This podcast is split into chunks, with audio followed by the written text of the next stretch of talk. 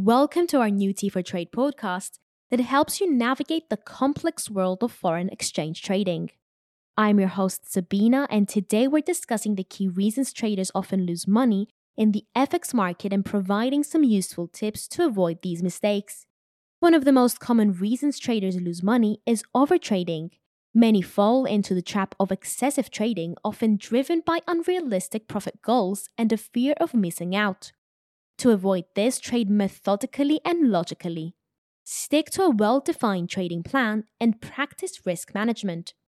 Avoid letting emotions drive your trading decisions. Lack of risk management is another reason. Failing to manage risk is a way to lose money.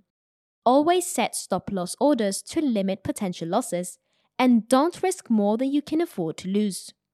Consistent risk management is essential for preserving your capital.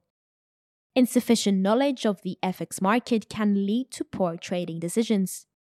Invest time in learning about currency pairs, market trends, and trading strategies. Education is key to making informed choices. Also, emotional decision making can be detrimental.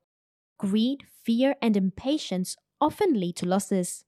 Stay disciplined, stick to your trading plan, and don't let emotions cloud your judgment. By being aware of these common pitfalls and following these tips, you can avoid the mistakes that often lead to losses in the FX market and increase your chances of becoming a successful trader. Thank you for joining us. Remember, FX trading can be highly profitable, but it's not without its risk. Stay vigilant, trade with discipline, and continue to educate yourself to make informed and successful trading decisions. Until next time, happy trading.